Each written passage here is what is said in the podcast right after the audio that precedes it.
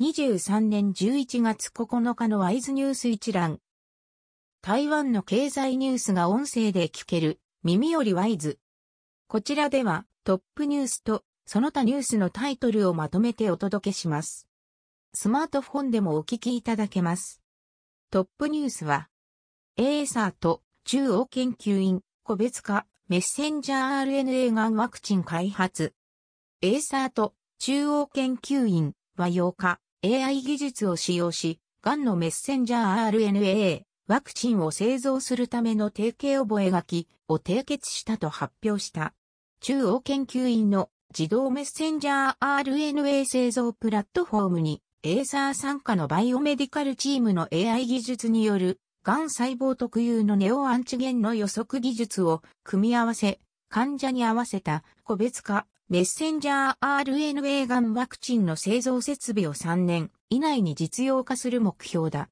9日付経済日報が報じた。その他ニュースのタイトルは、半導体学者のセシ死去、冬ゲートモスフェット発明。メモリー減産強化、出荷直前に値上げも。クワンタの元従業員、半導体チップセットをできそう。ウィストロン、10月売上高は横ばい。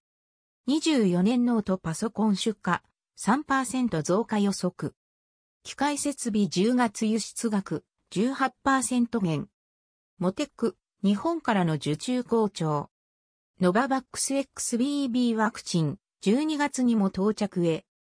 台湾セメント住宅開発、新築科学園区周辺に低炭素建材で。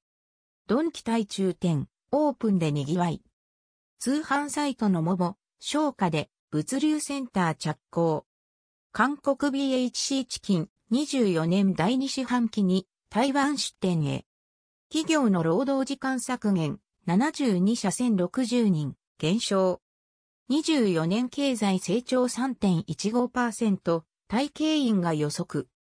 総統選挙の野党連合南高、歌詞が支持率調査公表。英国と貿易強化協定署名、デジタル貿易など協議へ。国産軍用ドローン調達計画、海外メーカーにも開放化。台湾侵攻は後方支援に問題、エーコノミストが指摘。中国空母、三島、台湾海峡を北上。代理母出産、来年にも改正法案予告へ。以上ニュース全文は会員入会後にお聞きいただけます。